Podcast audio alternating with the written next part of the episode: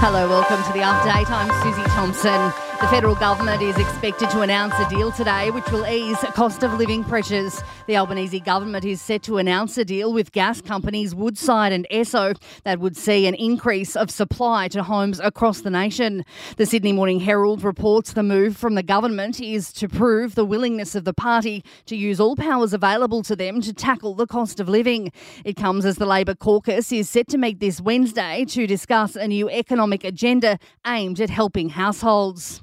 Thousands of properties across the southern half of Western Australia are still without power as the fallout from extreme weather continues. The Goldfields has had its power restored, but large areas of the Perth Hills and the Wheatbelt are looking at their eighth day without supply. Kerry Holman, who has owned the Kalgoorlie news agency for 20 years, says her business lost at least $10,000 during the outage. We went and bought a generator and that didn't work, so that was $1,000, and then all day without power and no information.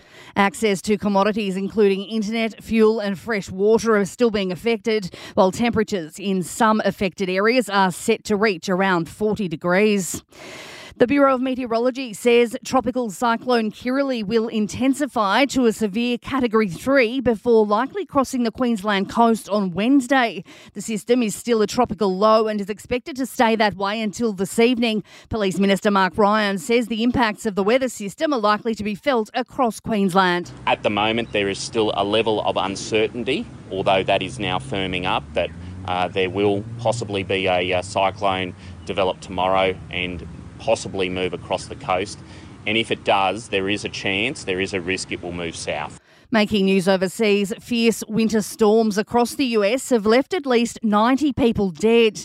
Thousands remain without power, with the icy conditions expected to continue into next week. Sport and entertainment are next.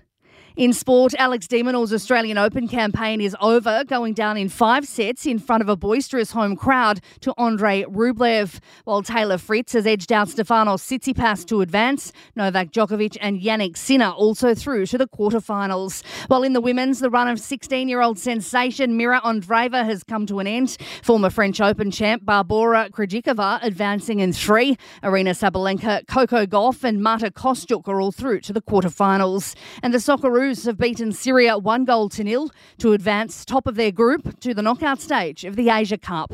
In entertainment news, a man has been arrested accused of trying to break into Taylor Swift's New York apartment. Police received a call about a disorderly person at her building.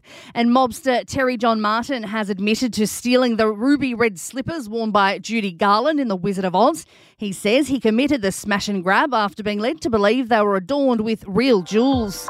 And that is the latest from the Nova podcast team. We'll see you later on for another update. I'm Susie Thompson.